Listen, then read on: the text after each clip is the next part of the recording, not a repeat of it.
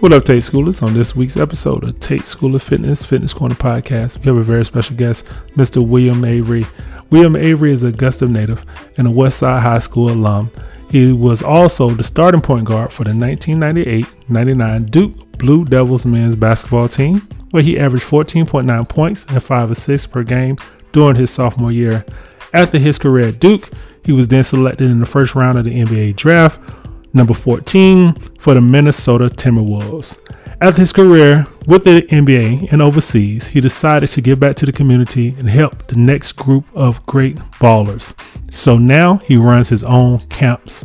So please join us for a great conversation with Mr. William Avery this Friday at 3 p.m. As always, thanks for all of your support and have a fit day.